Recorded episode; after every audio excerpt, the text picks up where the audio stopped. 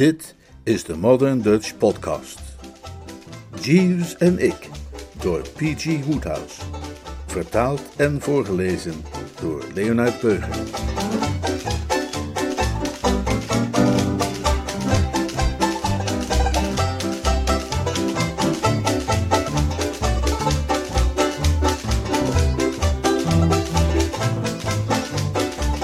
Hoofdstuk 6. Redding van onze brave George. Een van de merkwaardigste kwesties waar ik ooit in verzeild ben geraakt, terwijl ik toch al mijn leven lang gewend ben altijd weer mijn neus in andermans zaken te steken, was die geschiedenis met George Lataker in Monte Carlo. Ik zou je er voor geen geld meer lastig willen vallen, trouwens, weet je wel, maar ik geloof dat je dit toch echt even moet horen. We waren naar Monte Carlo gekomen aan boord van het jacht Sierse, dat het eigendom was van een hartelijk type dat Marshall heette. Onder de aanwezigen waren behalve mijzelf en mijn bediende Voels, ene mevrouw Venderley, haar dochter Stella, mevrouw Venderley's meid Pilbeam en George. George was een goede oude vriend van mij en ik had er in feite voor gezorgd dat hij mee aan boord was. Er was namelijk een ontmoeting gepland tussen George en zijn oom Augustus. George was onlangs 25 geworden en dat betekende dat zijn oom hem de erfenis zou gaan overdragen van een van George's tantes, voor wie die oom executeur was geweest. Die tante was al gestorven toen George nog een kind was. George had heel lang naar zijn 25e verjaardag uitgezien, want hij had natuurlijk wel een toelage gekregen, maar toelage blijft maar toelage, terwijl een kist met ducaten natuurlijk wat anders is. George's oom Augustus was in Monte Carlo en had George geschreven dat hij naar Londen zou komen voor de overdracht van de zilverlingen, maar het had mij een veel beter idee geleken dat George naar zijn oom in Monte Carlo zou gaan. Dan sloeg hij immers twee vliegen in één klap, snap je? Hij bracht zijn zaakjes in orde en kon meteen vakantie vieren. Kortom, George was met ons meegegaan en op het moment dat de ellende begon, lagen wij voor anker in de haven van Monaco en oom Augustus zou ons de volgende dag bezoeken. Als ik er nu op terugkijk, zou ik zeggen dat wat mij betreft de hele zaak begon om zeven uur s morgens, toen ik gewekt werd uit een droomloze slaap door de herrie van een ongelooflijke ruzie die zich vlak voor de deur van mijn hut afspeelde. De belangrijkste bestanddelen waren een vrouwenstem die voortdurend Oh Harold snikte, en een mannenstem die, zoals dat heet, op hoge toon tekeer ging. En die ik alleen met de uiterste moeite wist te identificeren als de stem van Voels. Ik kon hem nauwelijks herkennen. In zijn officiële functie sprak Voels altijd precies zoals je zou verwachten dat een standbeeld sprak, als het zou kunnen spreken. Privé week hij kennelijk dus wel eens van zijn standaard af, maar om dat nu in mijn midden te moeten tolereren en dat op een dergelijk uur, dat ging me toch werkelijk te ver. Fools! brulde ik. De slag bij Spionkop hield acuut op. Het werd stil, het gesnik verdween in de verte en uiteindelijk werd er op de deur geklopt. Voels kwam mijn kamer binnen met dat uitgestreken het rijtuig staat voor meneer gezicht, waar ik hem voor betaal. Niemand zou geloven dat hij ook maar een druppel emotie in zijn donder had. Voels, zei ik, Leef jij in de veronderstelling dat ik een trein moet halen of zo? Of een krantenwijk moet gaan doen? Het is nauwelijks zeven uur.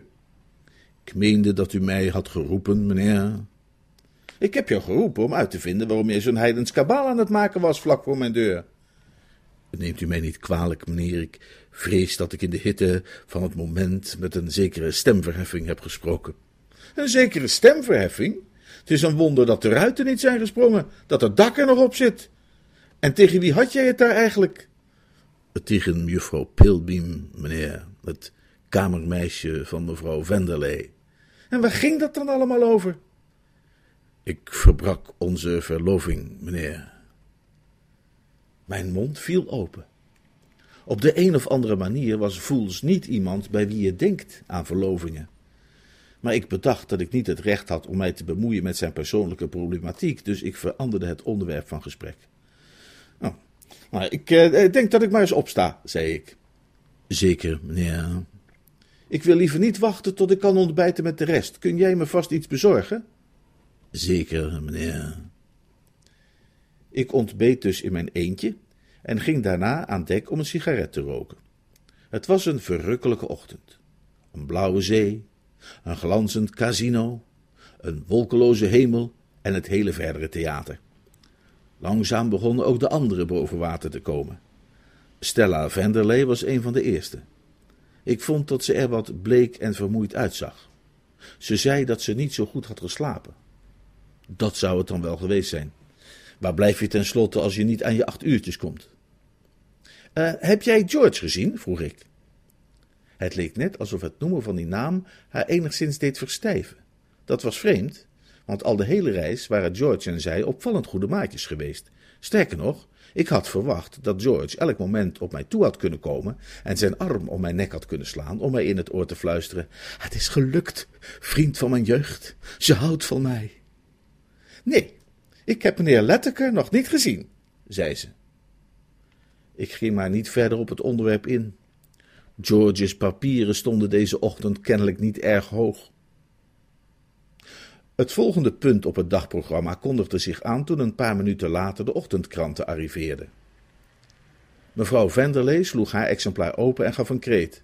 Ach, die beste brave prins, zei ze. Schokkend nieuws, zei de oude marshal. Ja, wij kennen hem nog uit Wenen, zei mevrouw Venderlee. Hij walste goddelijk. Toen ik mijn krant kreeg, zag ik waar ze het over hadden. Hij stond er vol van. Het bleek dat in de afgelopen nacht zijn doorluchtige hoogheid de prins van Saxburg-Leiknitz, ik vraag me altijd af waarom ze die jongens doorluchtig noemen, in een donker straatje was overvallen toen hij in de kleine uurtjes van het casino op weg was naar zijn jacht. Hij had kennelijk de gewoonte ontwikkeld om zonder escorte over straat te gaan, en het een of andere geboefte had daar misbruik van gemaakt, hem opgewacht en met kennelijk enthousiasme neergeslagen. De prins was bewusteloos en behoorlijk verkreukeld op straat aangetroffen door een passerende voetganger en aan boord van zijn jacht gebracht, waar hij nog altijd niet tot bewustzijn was gekomen. Dit gaat heel verkeerd aflopen voor iemand, zei ik. Hoeveel jaar staat er op het neerkluppelen van een doorluchtige hoogheid? Ik vraag me af of ze die kerel te pakken zullen krijgen. Achteraf, las de oude marshal voor, bleek de passant die zijn doorluchtige hoogheid op straat had aangetroffen de heer Demon Sturgis te zijn, de beroemde privédetective. Deze heeft de politie zijn diensten aangeboden en heette het bezit te zijn van een uiterst belangrijke aanwijzing. Dat, dat, dat, dat, dat is die kerel die die ontvoeringszaak in Chicago heeft opgelost. Als iemand die schurk te pakken kan krijgen, is hij het wel.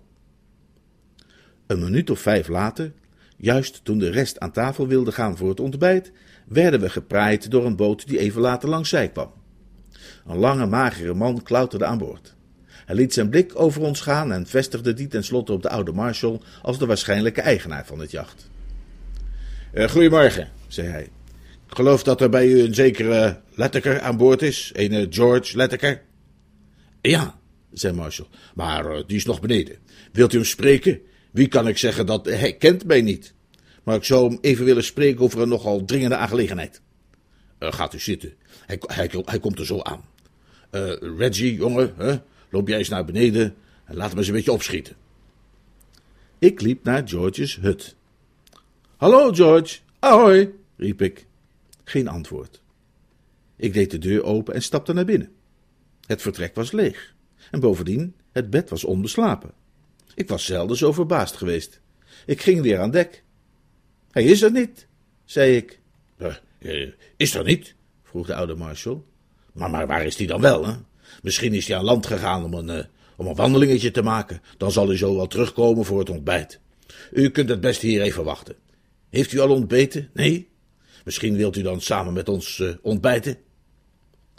De man zei dat hij daar wel trek in had, en juist op dat moment klonk de gong en ging iedereen naar beneden. Ik bleef alleen achter aan dek. Ik zat wat te roken en na te denken, en daarna weer wat te roken, toen ik opeens iemand zachtjes en op een heese fluistertoon mijn naam hoorde noemen. Ik keek over mijn schouder en grote goden, bovenaan de valreep verscheen, in avondkleding, maar verkreukeld tot aan zijn wenkbrauwen en zonder hoed, niemand minder dan onze brave George. Goeie hemel, riep ik uit. Sst, fluisterde hij. Eh, is er iemand in de buurt? Eh, ze zitten allemaal aan het ontbijt, hij slaakte een zucht van opluchting, zakte in mijn stoel en sloot zijn ogen. Ik bekeek hem met medelijden. De arme kerel zag eruit als een wrak. Wat is het, joh? vroeg ik en legde even mijn hand op zijn schouder. Hij sprong met een gesmoorde kreet overeind uit de stoel. Hoe, hoe, deed jij dat? Waarom deed je dat? Waar, waar is dat voor nodig?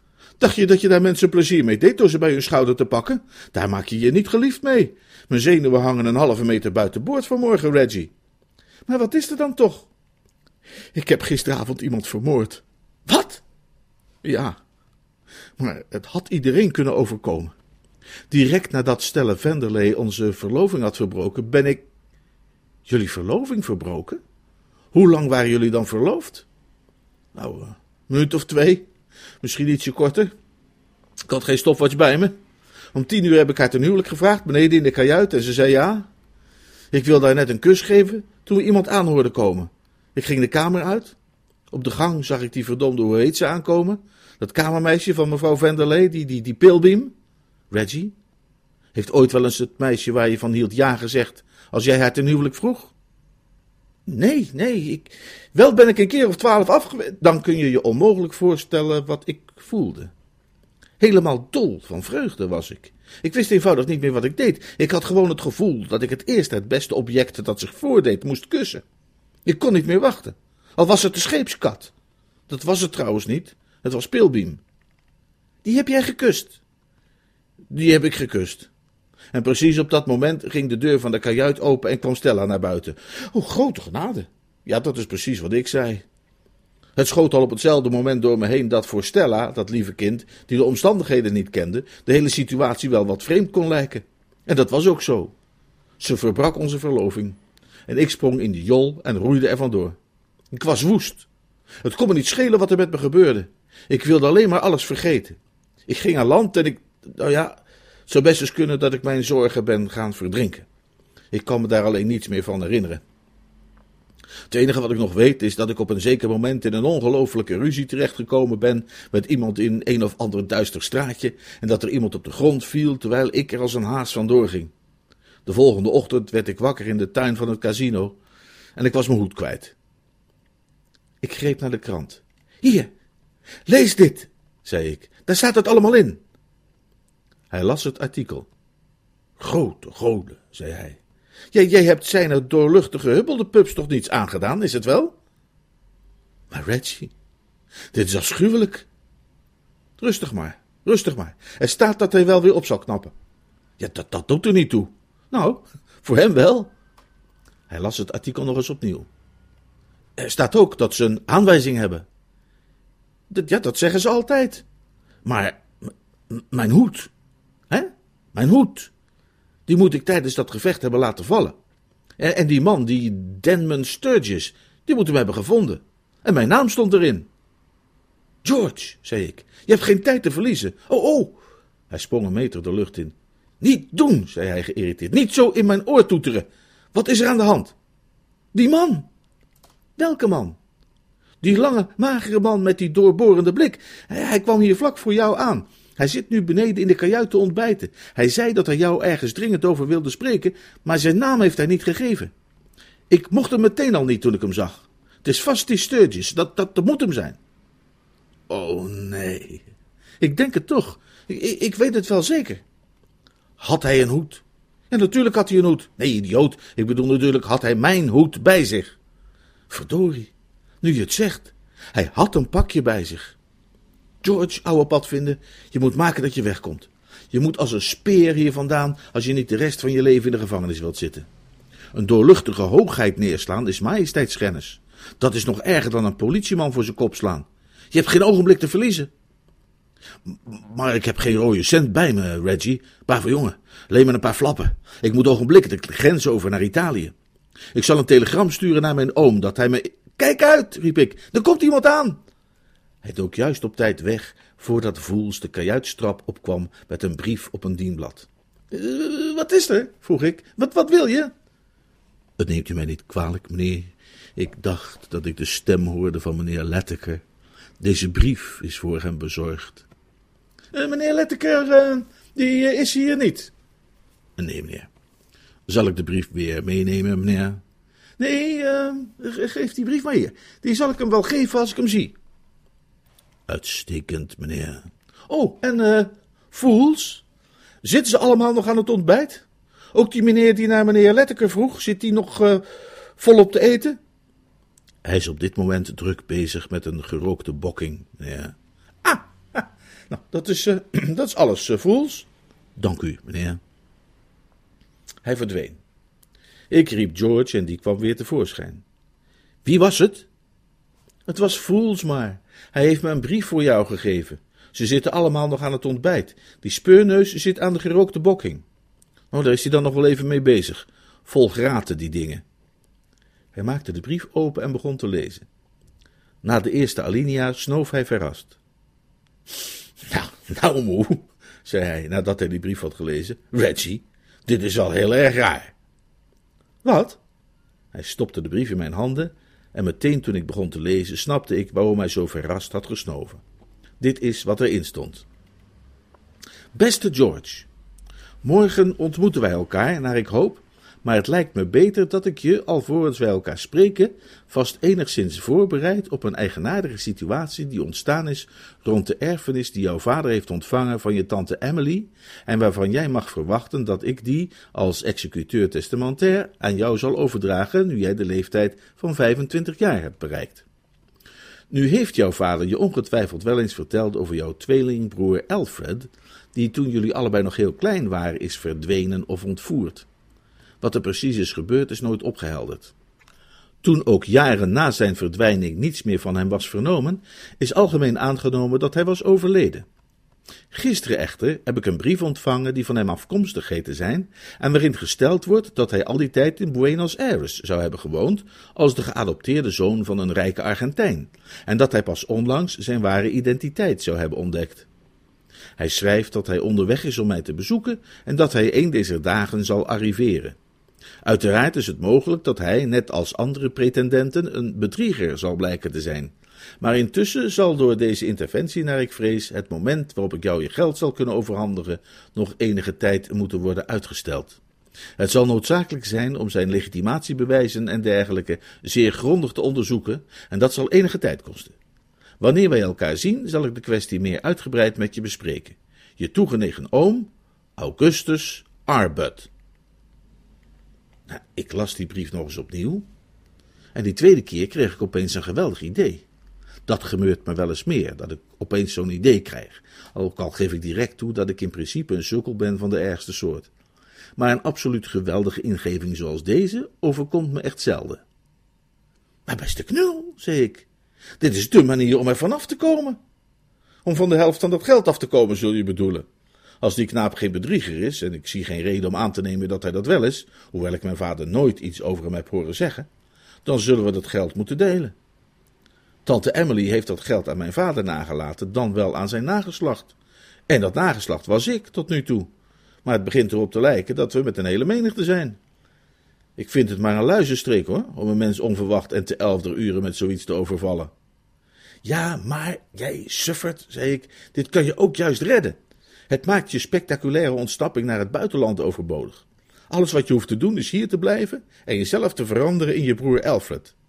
Het idee schoot me zomaar te binnen. Hij keek me een tikje verbijsterd aan.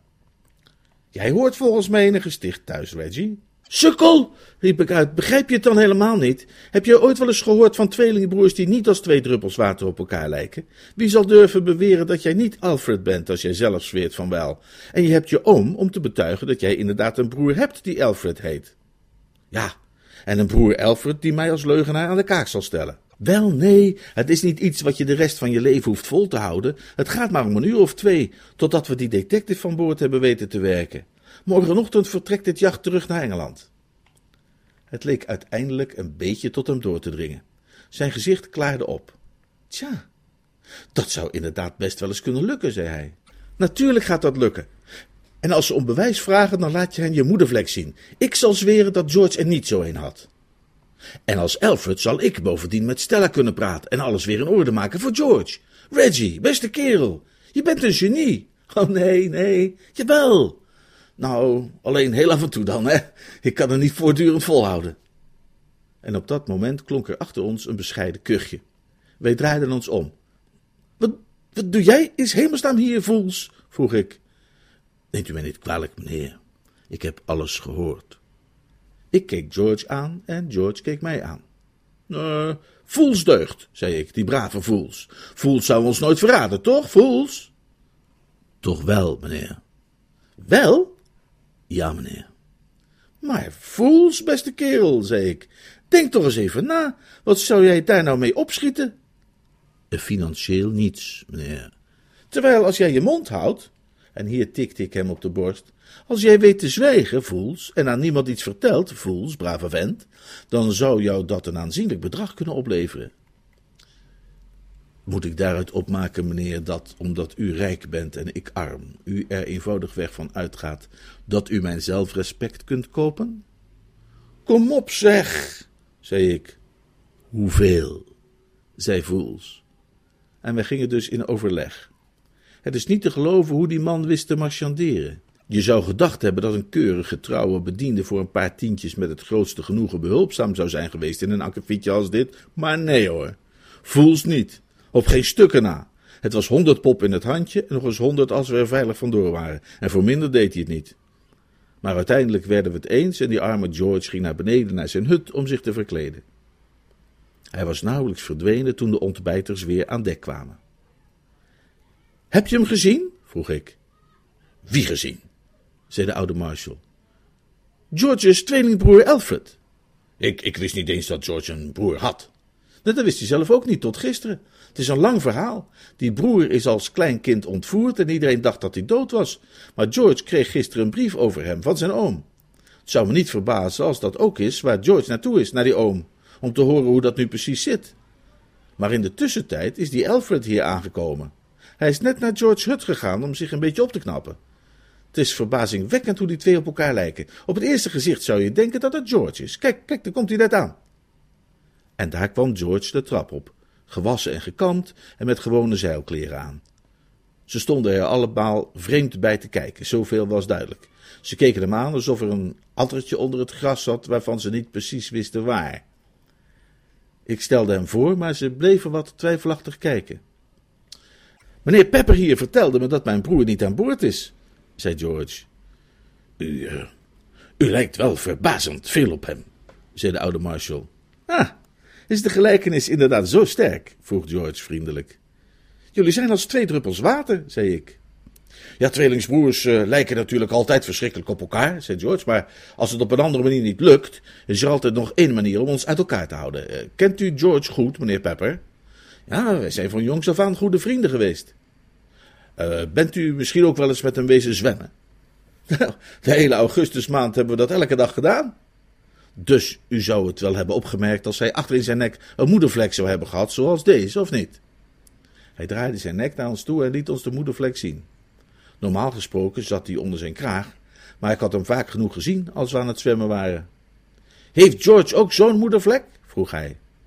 Nee, zei ik. Oh, nee. En als hij die wel had, zou u dat hebben opgemerkt? Ja, zei ik. Oh, ja. Daar ben ik blij om, zei George. Het zou heel vervelend zijn geweest om niet te kunnen bewijzen wie je bent. Daar leken ze allemaal genoegen mee te nemen. Er viel natuurlijk verder ook niets op te zeggen. De hele zaak leek me verder een eitje. Volgens mij had George datzelfde gevoel, want toen de oude marshal hem vroeg of hij al ontbeten had, zei hij van niet, liep mee naar beneden en viel aan op de eieren met spek alsof er helemaal niets aan de hand was. Tot de lunch liep alles ook als een trein. George zat het grootste deel van de tijd in de schaduw op het voordek met Stella te praten. Toen de lunchgong ging en iedereen naar beneden verdween, hield hij me tegen. Hij straalde. Het is helemaal in orde hoor, zei hij. Wat had ik je gezegd? Nou, wat, wat had je me gezegd? Over Stella. Had ik niet gezegd dat Alfred alles wel weer in orde zou maken voor George? Ik zei tegen haar dat ze zo bezorgd keek en wist haar over te halen me te vertellen wat haar zorgen waren. Nou, en toen. Uh, jij moet wel hebben gepraat als brugman om haar te kunnen overtuigen terwijl ze je nog geen twee uur kent. Ja, dat moet wel, zei George bescheiden. Uh, tot ik hem werd, had ik er geen idee van wat een overtuigingskracht mijn broer Alfred bezat. Maar hoe dan ook. Ze vertelde me hoe het gegaan was en ik kon haar laten zien dat uh, George eigenlijk best een geschikte kerel was die ze niet zou moeten afwijzen vanwege iets wat duidelijk een voorbijgaande mentale inzinking was. En dat kon ze met me eens zijn. En nu is het allemaal weer in orde. Absoluut. Als we George tenminste weer kunnen laten opdagen. Hoe lang is die bliksemse speurhond nog van plan om hier te blijven? Het lijkt wel of hij hier wortel geschoten heeft. Volgens mij denkt hij dat jij hier vroeger of later wel weer terug zult komen en zit hij gewoon op je te wachten. Wat een lastig portret is die kerel, zeg, zei George. We wilden net de kajuitstrap afgaan om te gaan lunchen toen we opnieuw gepraaid werden. We liepen naar de reling en zagen een klein bootje dat langs zij kwam.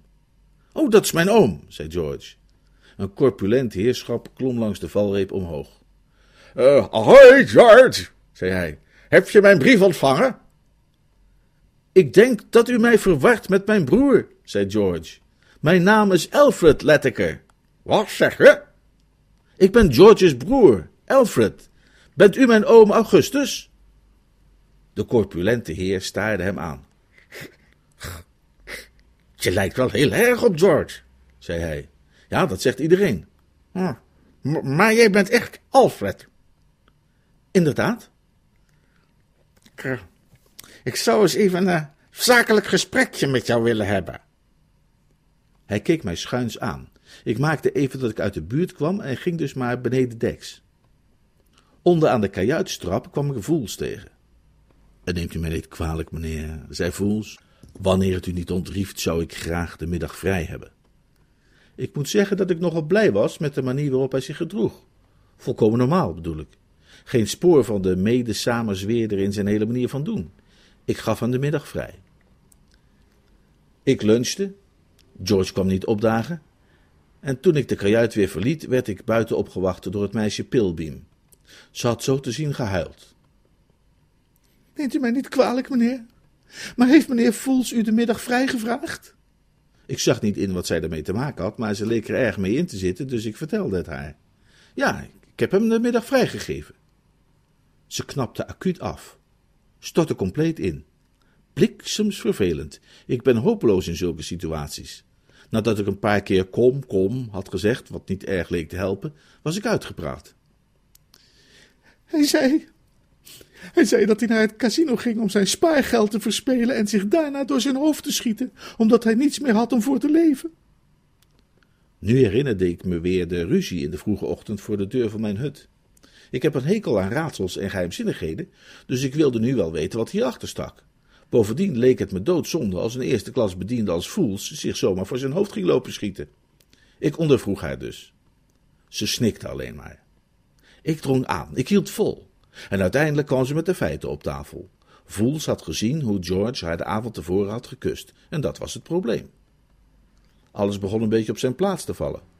Ik ging aan dek om even met George te praten. Dit leek me namelijk echt een klusje voor de zo overtuigende broer Alfred. Fools moest op dezelfde wijze worden gerustgesteld als Stella. Ik kon het me niet permitteren zomaar een man te verliezen met zijn geniale bekwaamheid voor het intact houden van de vouwen in mijn pantalons.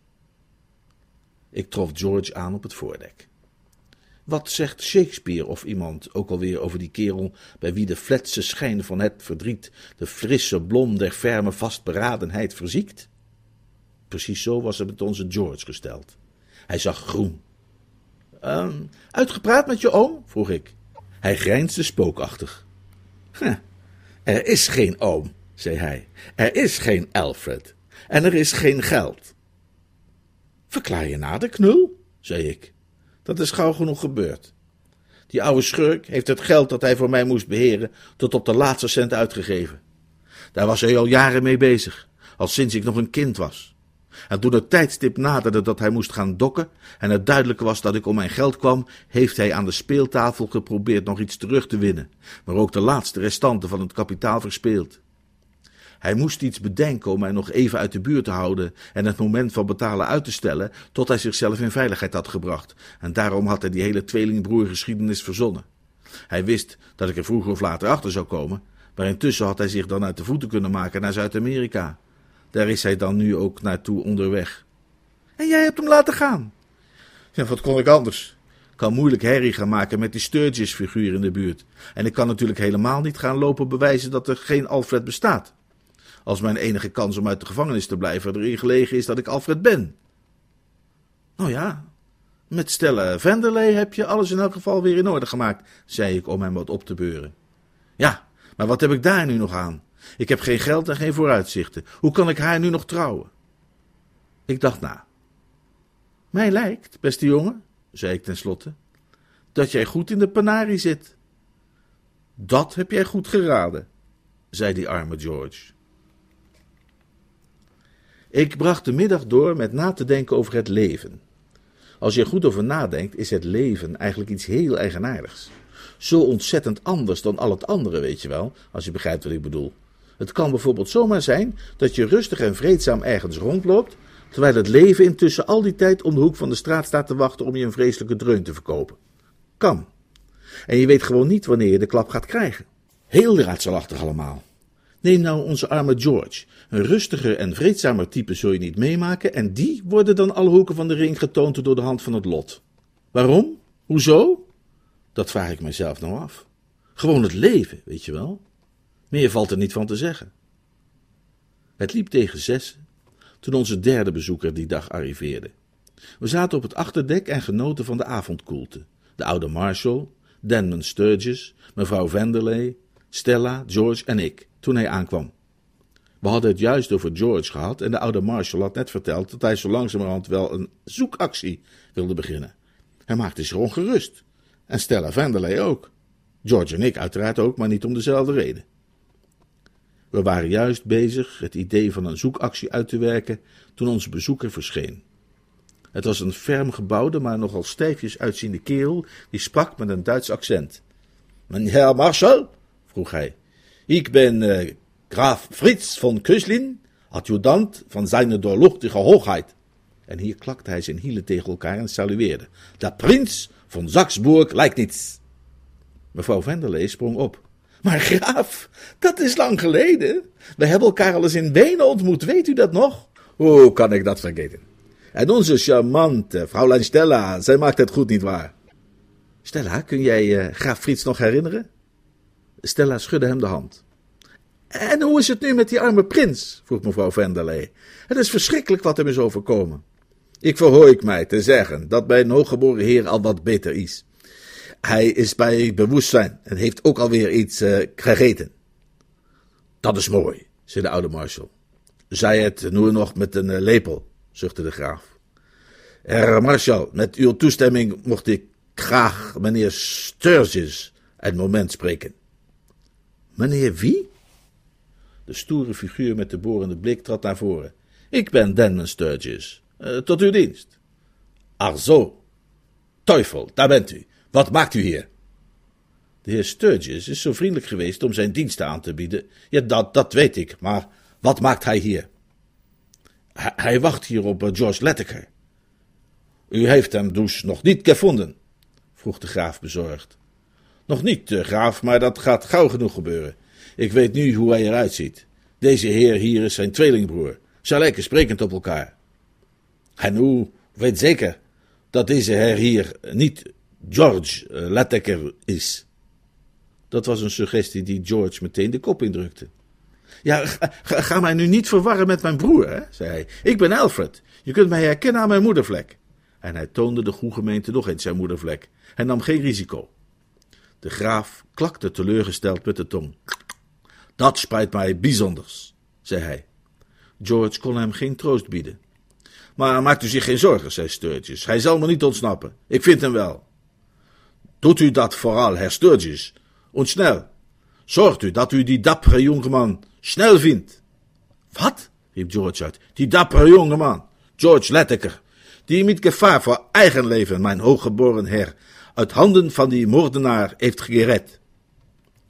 George ging heel plotseling zitten. Ik, ik, ik begrijp er niks van, zei hij zwakjes. Wij hadden het alles gans vals verstanden, hij stoortjes, ging de graaf verder. Wij waren overhaast tot de conclusie gekomen, nietwaar, dat de eigenaar van de goed die u gevonden had, ook de rijn moest zijn die mijn hooggeboren heer overvallen had. Maar wij hadden het verkeerd. Ik heb nu het verhaal vernemen mogen van de lippen van zijn doorluchtige hoogheid zelf. Hij liep door een donkere straat, als een gemaskerde schurk, plotseling tevoorschijn gesprongen was. Ongetwijfeld was hij hem gevolgd vanaf het casino, waar de prins die avond veel gewonnen had. Mijn hooggeboren heer werd volkomen verrast. Hij werd neergeslagen, maar voordat hij het bewustzijn verloor, zag hij hoe een jong man in avondkostuum niet op zijn hoofd de hoed die u heeft gevonden die snelstens op hem toegerend kwam. De held opende de aanval op de moordenaar. Meer kon mijn hooggeboren heer zich helaas niet herinneren. Zijn doorluchtige hoogheid heeft inmiddels herhaaldelijk naar zijn dappere ridder gevraagd. Hij wenst hem prinselijk te belonen. Ach, hoe kon je trots zijn op uw broeder, meneer? Uh, dank u, zei George slapjes. En u, herr u moet uw pogingen verdubbelen. Spoor overal, te land, ook ter zee, naar George Lataker. Die moeite kan hij zich besparen, klonk een stem van bij de reling. Het was Voels. Zijn gezicht was rood aangelopen, zijn hoed stond achter op zijn hoofd en hij rookte een dikke sigaar. Ik kan jou wel vertellen waar die George Lataker uithangt, riep hij. Hij staarde naar George, die hard naar hem terugstaarde. Ja, kijk mij maar aan. Kijk mij maar aan. Jij bent niet de eerste deze middag die zijn ogen uitkijkt naar de mysterieuze vreemdeling die twee uur onafgebroken heeft zitten winnen aan de roulette tafel. En ik ga het je betaald zetten, meneertje Letteke, reken maar. Ik zal je leren het hart te breken van een arme kerel, een eenvoudig, min vermogend mens. Meneer Marshall, mijn heren, deze ochtend was ik aan dek en hoorde ik toevallig hoe deze man het plan smeedde om u, heren, te bedonderen. Die twee daar hadden in de gaten dat die andere kerel een detective was en spraken af dat meneertje Letteker zich zou uitgeven voor zijn eigen tweelingbroer. En voor als er iemand bewijs wilde, bedacht meneertje Pepper daar dat hij dan zijn moedervlek moest laten zien en dan zou Pepper zweren dat George helemaal geen moedervlek had. Het waren zijn eigen woorden. Die man daar, dat is George Letteker en niemand anders. Laat hij het maar proberen te ontkennen. George stond op. Ik heb helemaal geen behoefte om dat te ontkennen, Fools.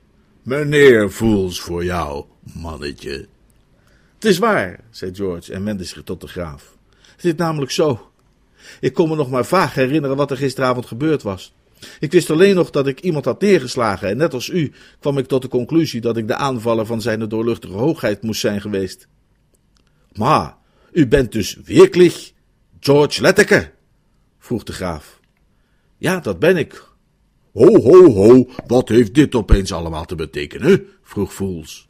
Alleen maar dat ik het leven heb gered van zijn doorluchtige hoogheid, de prins van Saxburg. Lijkt niets, meneer Fools. Het is één grote belazerij, begon Voels. Maar toen was er opeens een hoop beweging en stormde het meisje Pilbeam dwars door de menigte, waarbij ik in de stoel van de oude Marshal terechtkwam. Ze stortte zichzelf in de armen van Voels. Oh, Harold, riep ze uit, ik dacht dat je dood was. Ik dacht dat je jezelf had doodgeschoten. Even leek hij zich schrap te zetten om haar van zich af te werpen, maar toen bedacht hij zich kennelijk en ging op in haar omhelzing. Het was natuurlijk allemaal ontzettend romantisch en zo, maar er zijn grenzen. Voels, je bent ontslagen, zei ik. Wat kan mij dat schelen, zei hij.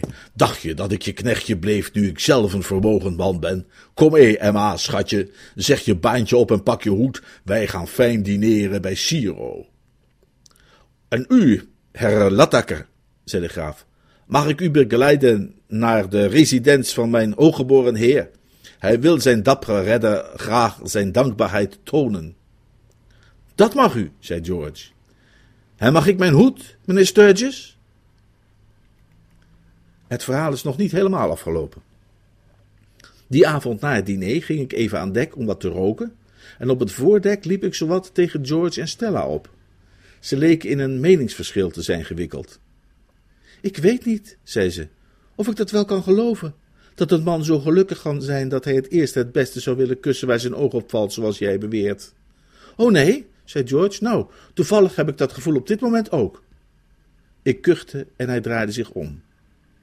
Hallo, uh, Reggie, zei hij. Hallo, George, zei ik. Prachtige avond. Ja, mooi, zei Stella. Die maan, zei ik. Fantastisch, zei George. Schitterend, zei Stella. En, en, moet je die weerspiegeling zien van de sterren op. George keek mij aan. Hoepel op, zei hij. Ik hoepelde op.